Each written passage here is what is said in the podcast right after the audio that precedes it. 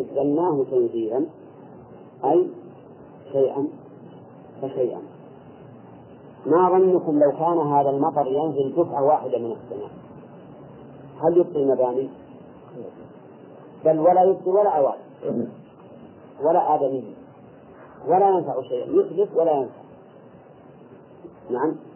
ومنها أيضا من كون من آيات الله أن هذا الماء ينزل من السماء. فلو كان ينزل من شيء ضامن لكان يغرق الأسفل قبل أن يصل إلى الأعلى.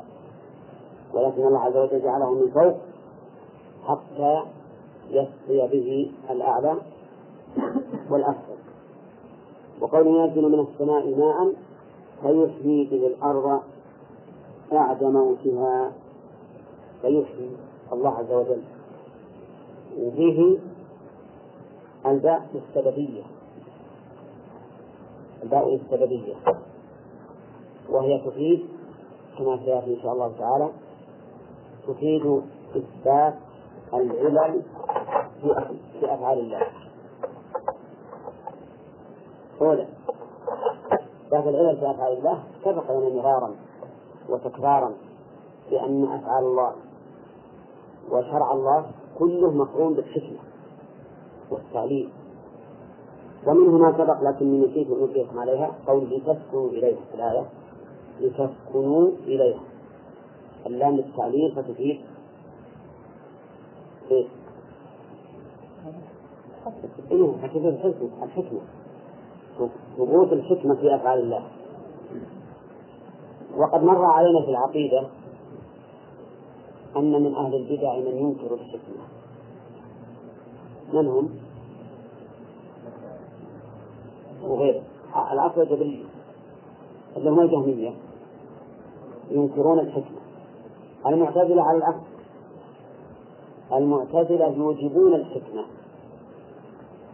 ولهذا قالوا إنه يجب على الله فعل الأصلح. كما مر في العقيدة. نعم. وقول فيحيي به الأرض بعد موتها. كلمة الأرض هل المراد ذات الأرض تحيا؟ أو المراد النبات الذي في الأرض؟ يحيا المراد النبات الذي في الأرض.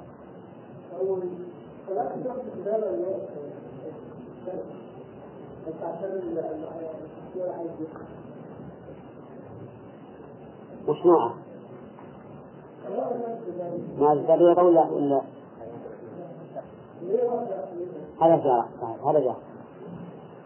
طيب المراد في الأرض نبات الأرض. نبات الأرض. وحينئذ قد يعترض علينا معترض ويقول إنكم تقولون إنه لا مجاز في القرآن. وهنا إذا حملتم الأرض على نباتها فقد قلتم بالمجاز. فما هو الجواب على هذا؟ الجواب على هذا أننا كررنا مرارا بأن الكلمة في حد ذاتها لا يفهم معناها إلا بسياقها. نعم. إلا بسياقها. فقوله هو من آياته خلق السماوات والأرض. ها؟ لا شك أن المراد ذات الأرض. لكن فيحيي به الأرض ذات موتها. يخاطب أناس يعرفون الذي يحيا والذي يموت. يعرفون الذي يحيا بالمطر والذي يموت بكف المطر. فهل أحد ممن يخاطب بهذه الآية يقول إن هذا الطين وهذا الرمل وهذا الحجر يموت بسقف المطر ويحيا بوجوده؟ ما حد يقول هذا. والكلمة يعين معناها إيش؟ السياق. هو الذي يعين معناها. ولهذا نسلم من القول بالمجاز لأن القول بالمجاز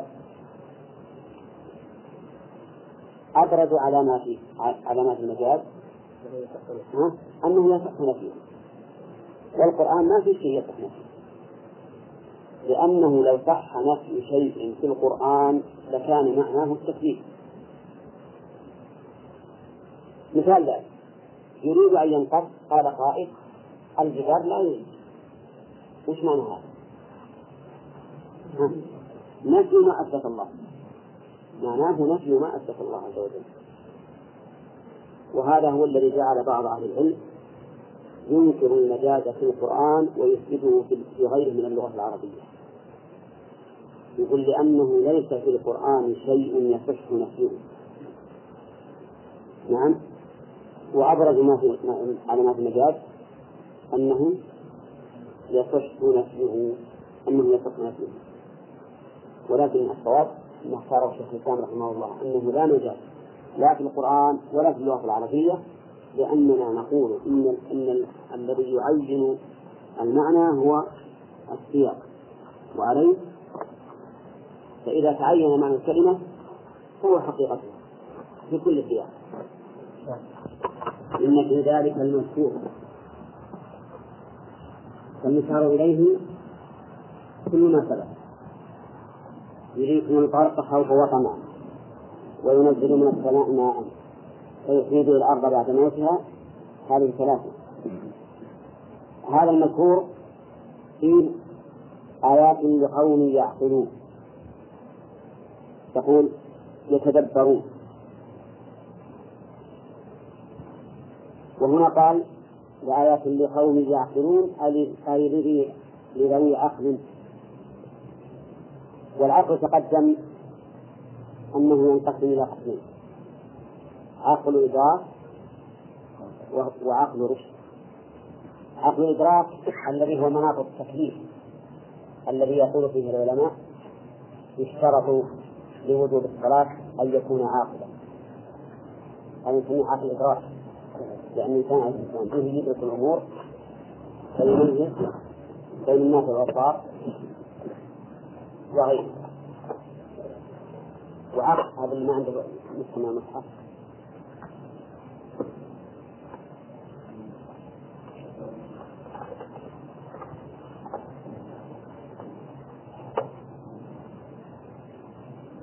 العقل الثاني عقل الرشد.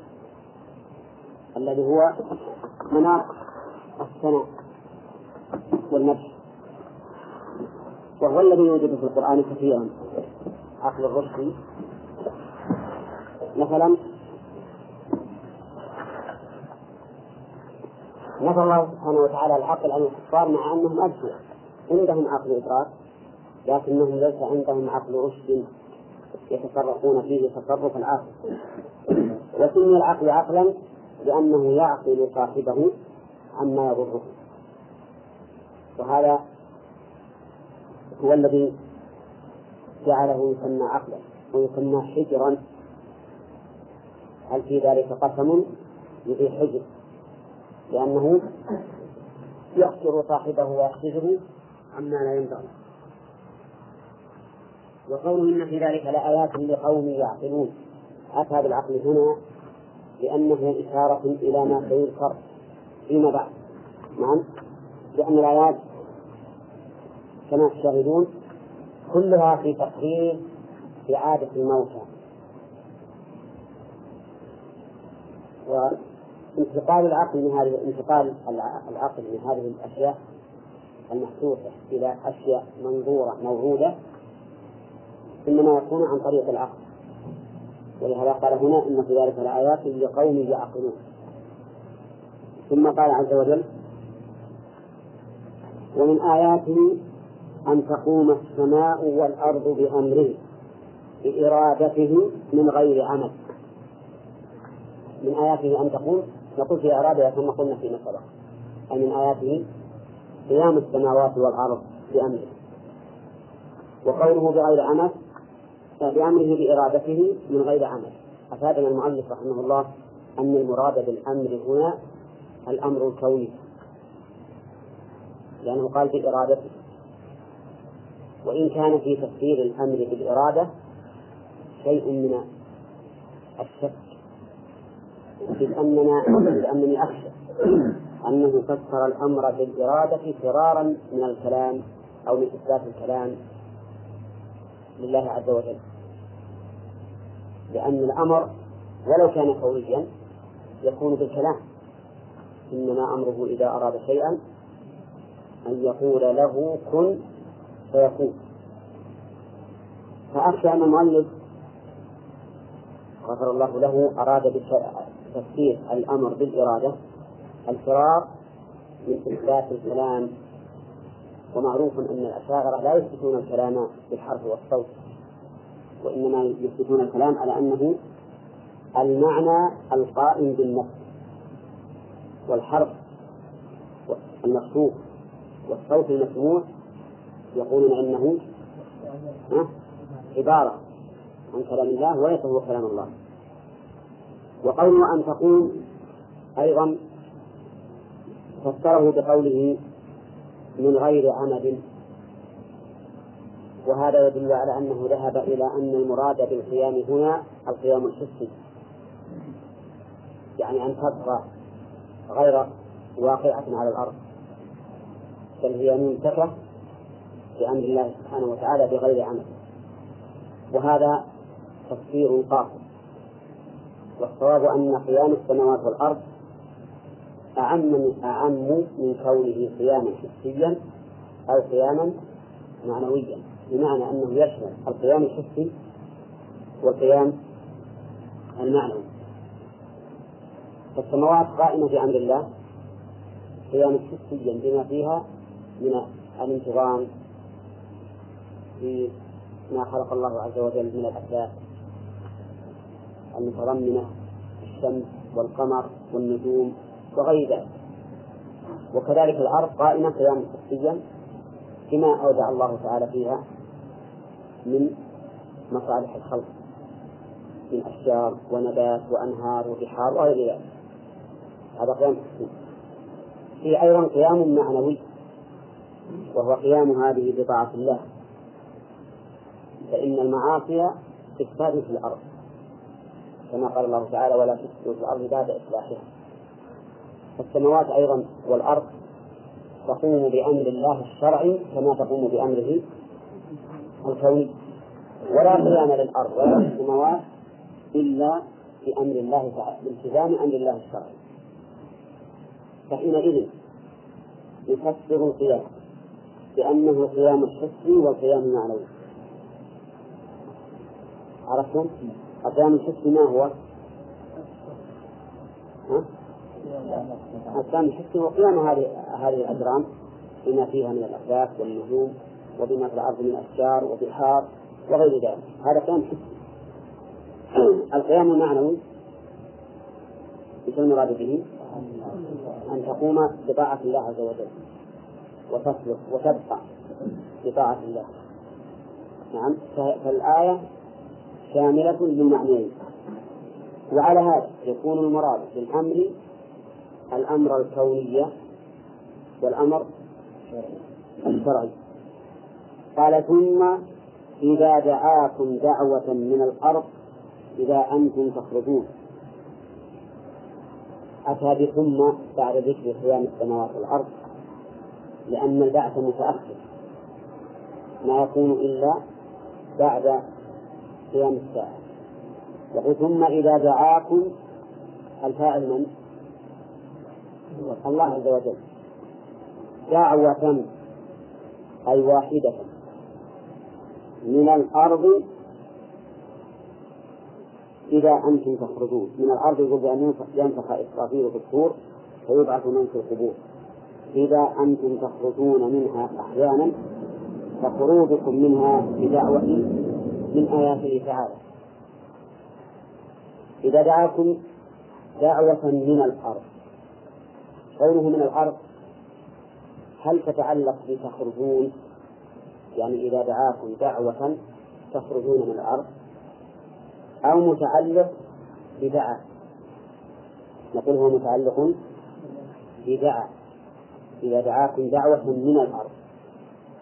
وليس متعلقا بتخرجون لأنه لا يتعلق ما قبل إذا الفجائية بما بعدها. إذا دعاكم إذا شرطية. وإذا أنتم إذا فجائية إذا فجائية.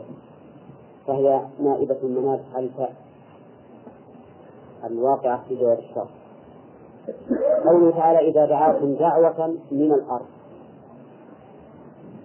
يعني دعاكم منها هل دعوة الله تكون من الأرض؟ أو إذا دعاكم من الأرض يعني أنكم أنتم في الأرض. المراد هذا. إذا دعاكم من الأرض مثل ما تقول دعوته من بيتي دعوته من بيته ما أنا في البيت لكن هو في البيت فدعوته منه ليحدث نعم؟ طيب. إذا دعاكم دعوة من الأرض إذا أنتم تخرجون وهذه الآية كقوله تعالى فإنما هي زجرة واحدة زجرة واحدة فإذا هم بالساحر يعني على وجه الأرض. إذا أنتم تخرجون. هذا من الآيات من آيات الله أيضا. ثم قال وهو الذي وله وله من في السماوات والأرض ملكا وخلقا وعبيدا. وله من في السماوات والأرض. الضمير في له يعود على الله. وهو خبر مقدم والمبتدا منه وتقديم الخبر كما هو معروف في علم البلاغة يفيد الحصر يعني فالله وحده له من في السماوات والأرض. وقول من في السماوات في السماوات له مجرور متعلق بمحذوف تقديره. لا.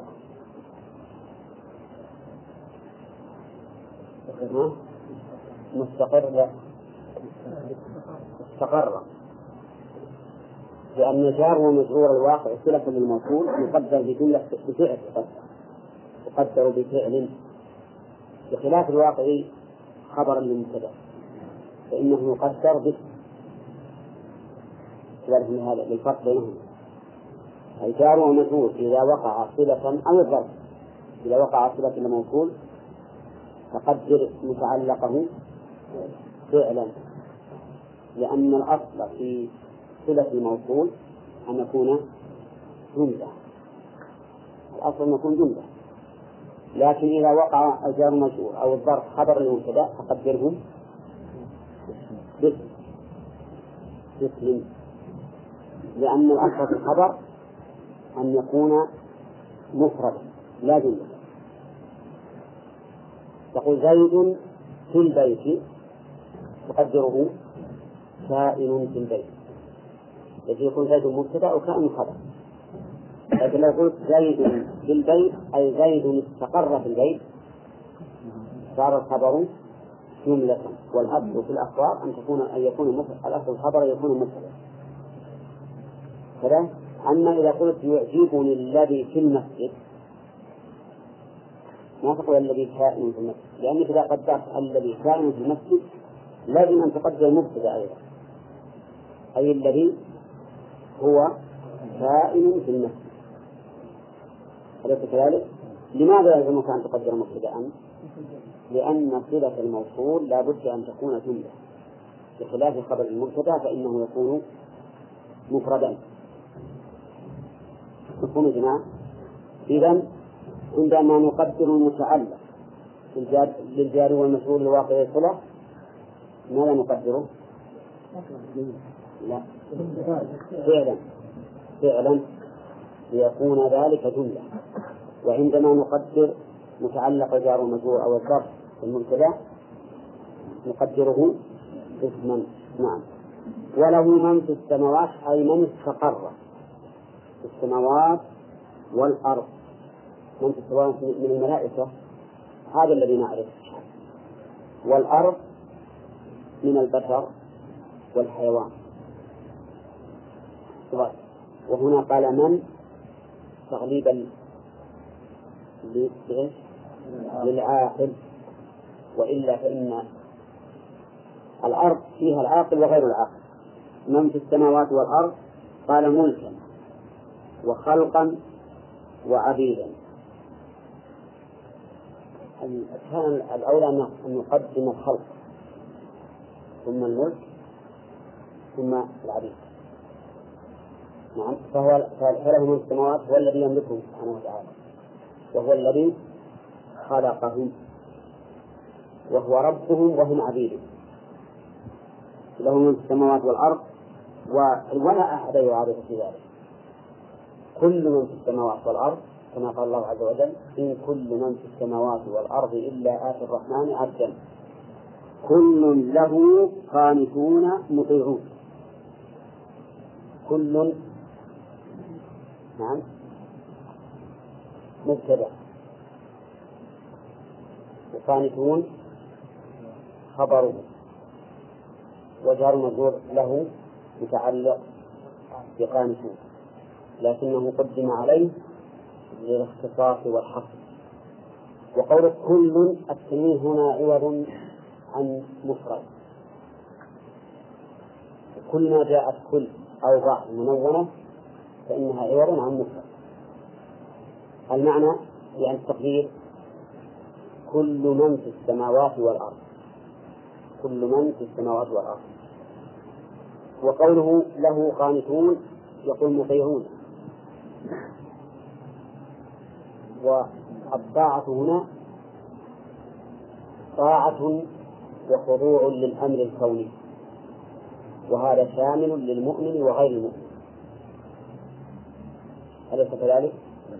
والثاني طاعة وقنوت للأمر الشرعي وهذا خاص بالمؤمن وعلى هذا يكون المراد بالقنوت هنا الشرعي أو الكوني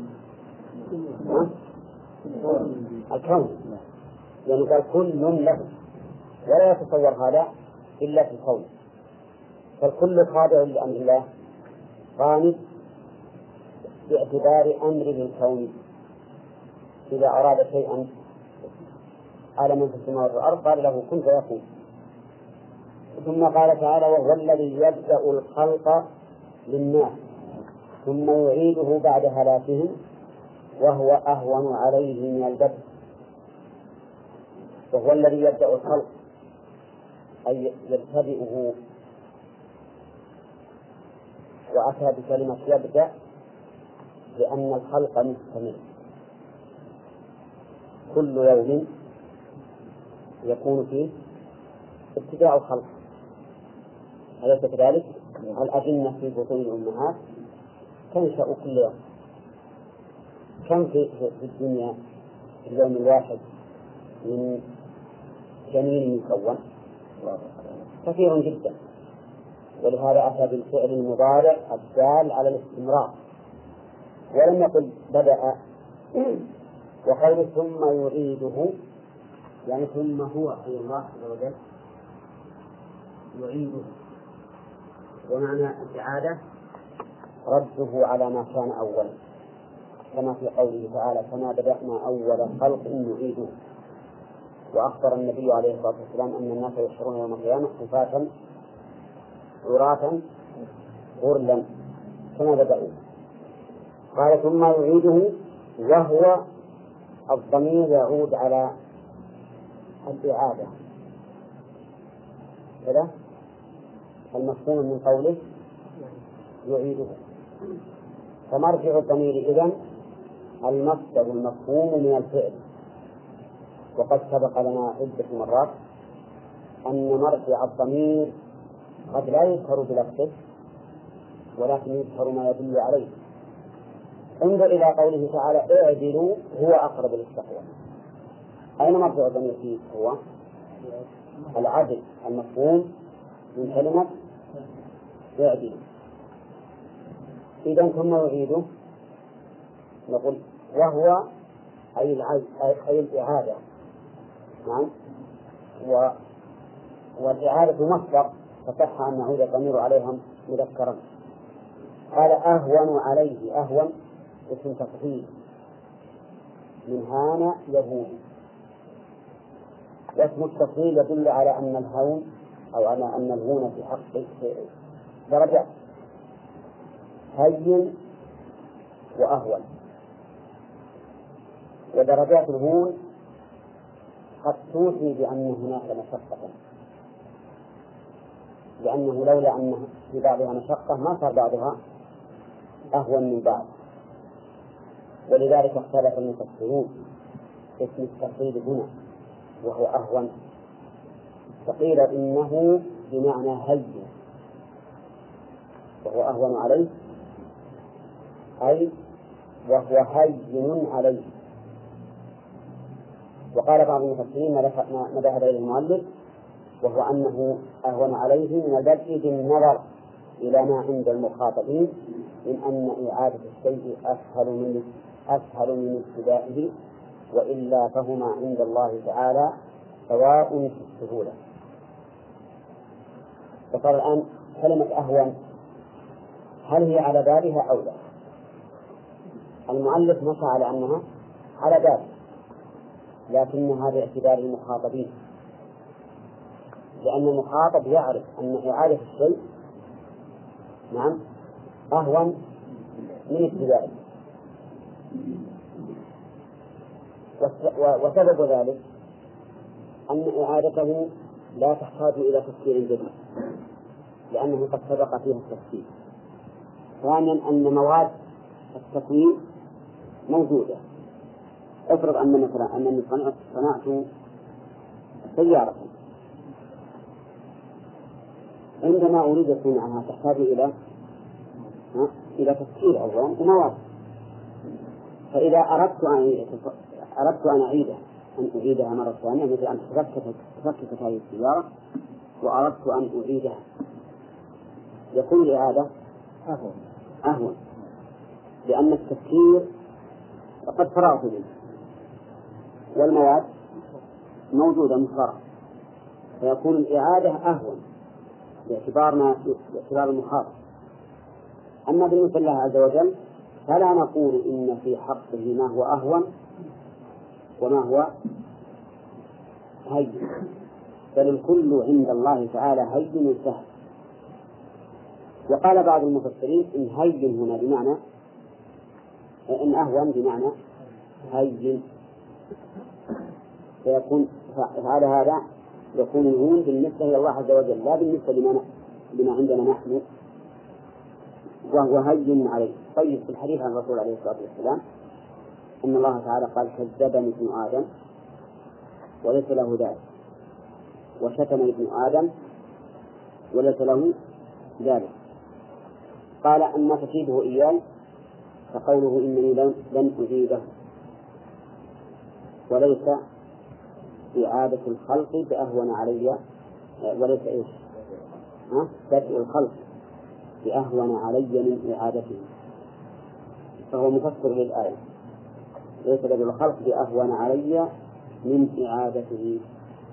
فهو يفسر أن كل ذلك هين عليه ولكن لا شك أن الإعادة أهون باعتبار المفهوم عند المخاطبين كما مشى عليه المؤلف رحمه الله هنا جيد. وهو أهون عليه وله المثل الأعلى في السماوات والأرض أي الصفة العليا وهي أنه لا إله إلا الله. قوله تعالى وله المثل له.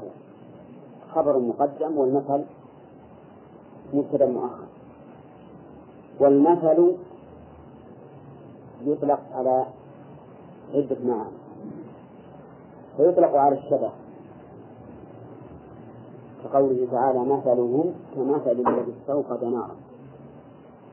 يعني آه شبهه كشبه الذي استوقد نارا. ويطلق المثل على الصفة.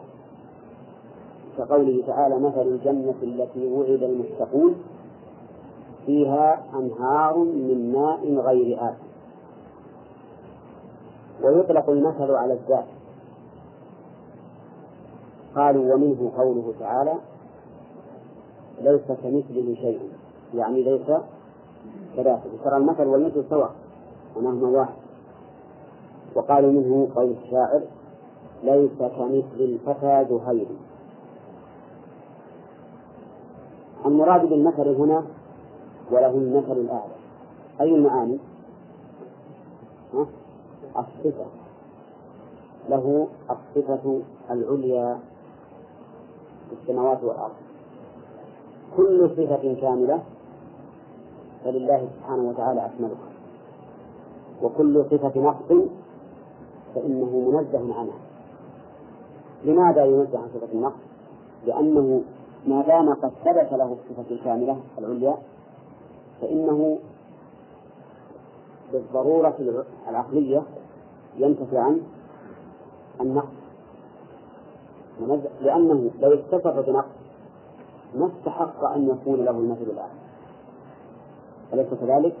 إذا هذه الآية الكريمة تدل على صفات الكمال لله عز وجل. الكمال المطلق لأنه قال المثل الأعلى. وعلى انتفاء النقص من جميع الوجوه. إذ أنه لو اتصف بنقص ما استحق أن يكون له المثل الأعلى. ونأخذ من هذا أنه كل ما وصف الله به نفسه فهو صفة كمال وليس فيه نقص ليس كذلك؟ كل ما وصف الله به نفسه فهو صفة كمال وكل كمال فإن الله تعالى مستحق له فهذان شيئان. الأول أن نعلم علم اليقين أن كل ما وصف الله به نفسه فهو صفة كمال. الثاني أن نعلم أن كل صفة كمال فالله تعالى مستحق لها. والله مستحق لها. فهو أهل لها كما قال الرسول عليه الصلاة والسلام أهل الثناء والمجد. وسيأتي صلاة الفوائد. ما يستدل به على أن على الرد على الذين ينكرون صفات الله بحجة أنها تستلزم النقص وهو التشريع وقولها المثل الأعلى في السماوات والأرض. كيف معنى المثل الأعلى في السماوات والأرض؟ نعم يعني عند أهل السماوات من الملائكة وعند أهل الأرض. فكل الفطر السليمة فإنها تعترف بأن المثل الأعلى والصفة العليا لله وحده. وأما قول المؤلف وهي لا إله إلا الله وهي أنه لا إله إلا الله فهذا فرد من أفراد المثل الأعلى. وليس هو المثل الأعلى كله كله. فإن لا إله إلا الله تدل على تفرده سبحانه وتعالى في الألوهية وهذا من المثل الأعلى. لكن المثل الأعلى أعم من ذلك. فله مثلا القدرة الكاملة والعلم الكامل والحياة الكاملة والسمع الكامل والبصر الكامل والحكمة البالغة وهكذا. فهي أعم من تفرده في الألوهية. وهو العزيز في ملكه الحكيم في خلقه. تفسيره هذا فيه سوء العزيز يعني ذو العزة. وهي الغلبة. الغلبة والقهر والقدر. فله عزة القهر والقدر سبحانه وتعالى. والقهر. فالعزة إذن ثلاثة معاني. عزة القهر بمعنى أنه القاهر لكل شيء فلا يغلبه أحد. قال الله تعالى ولله العزة ولرسوله وللمؤمنين. ولكن المنافقين لا يعلمون. الثاني عزة القدر. إيش معنى عزة القدر؟ المعنى أنه سبحانه وتعالى لا نظير له ولا شبه له لكمال قدره سبحانه وتعالى وعظمته. ومنه قولهم هذا الشيء عزيز أي نادر الوجود لا نظير له. القسم الثالث من العزة المعنى الثالث من العزة. عزة الامتناع. عزة الامتناع بمعنى أنه يمتنع عليه النقص لكمال قوته. ومنه قولهم هذه الأرض عذاب يعني شداد قوية. ما يمكن ينفذ إليها شيء. والأرض الرسوة بالعكس. كل شيء يؤثر فيها. حتى الرجل إذا مشى عليها يؤثر ولا لا؟ بخلاف الأرض الصلبة التي تسمى الأذى فصارت الآن عزة القدر وعزة القهر والثالث عزة الامتناع. قوله تعالى وما ذلك على الله بعزيز. من أي المعاني؟ وما ذلك على الله بعزيز. أي الامتناع بعزيز أي بممتنع فهو من من عزة الامتناع. وأما قولها الحكيم فالمؤلف يقول الحكيم في سمعه. ها؟ حكيم في في خلقه. وأحيانا يقول في سمعه ومعناهما واحد لكن هذا قاصر أيضا. لأن الحكيم مشتق من الحكم والحكمة. من الحكم والحكمة فعلى قولنا إنه مشتق من الحكم يكون حكيم بمعنى حاكم. مثل رحيم بمعنى راحم وعلى قولنا أن من الحكمة يكون حكيم بمعنى متقن. متقن فهو من أحكم يحكم. نعم. طيب فعيل بمعنى مفعل هل تأتي في اللغة العربية؟ الجواب نعم. ومنه قوله تعالى عذاب أليم بمعنى مؤلم. ومنه قول الشاعر أن الريحانة الداء السمين؟ يؤرقني وأصحابي وجوه أن الريحانة الداء السميع أي المسلم. لأن الداعي يسمع غيره وليس هو نفسه سميعا. طيب إذا نقول حكيم إذا كان من الحكمة فهو من إيش؟ من أحسن. بمعنى أحسن. بالك من تفسيره حكيم. نقول مأخوذة من الحكم والحكمة. فعلى أنه مأخوذ من الحكم يكون بمعنى حاكم. مثل رحيم بمعنى راحم سميع بمعنى سامع طيب. إذا قلنا أن من الحكمة فهي من أحكم. فهي حكيم بمعنى محكم. بمعنى محكم أي اسم فاعل من الرباع. طيب الحكم ينقسم حكم الله عز وجل إلى قسمين كوني وشرعي كوني وشرعي فالكوني نافذ في جميع الخلق شاءوا أم أبوا. والشرعي نافذ في من؟ أطاع الله عز وجل. أما من لم يطعه فإنه لا ينفذ حكمه. طيب هل هناك أمثلة من القرآن تدل على هذا التقسيم أن الحكم كوني وشرعي؟ نقول نعم موجود. قال أحد إخوة يوسف فلن أبرح الأرض حتى يأذن لي أبي أو يحكم الله لي؟ وهو خير الحاكمين. المراد بالحكم هنا الحكم الكوني القدري. يعني أو يقدر الله ذلك. أما الحكم الشرعي فإن الله لما ذكر ما يجب في النساء المهاجرات. في سورة الممتحنة قال قال ذلكم حكم الله يحكم بينكم. ذلكم حكم الله يحكم بينكم. المراد بالحكم هنا الشرعي لأن ما ذكر من الأمور كله أمور شرعية. ما تقولون في قوله تعالى وله الحكم وإليه ترجعون. أي الحكمين؟ الثاني وكذلك قوله تعالى ومن أحسن من الله حكما لقوم يوقنون الظاهر أنه شامل وإن كان في الشرع في هذه الآية أظهر أظهر. لأن الله قال أفحكم الجاهلية يقول ومن أحسن من الله حكما لقوم يوقنون. طيب إذا الحكيم من الحكم منقسم إلى قسمين. هما الحكيم من الحكم ينقسم إلى قسمين.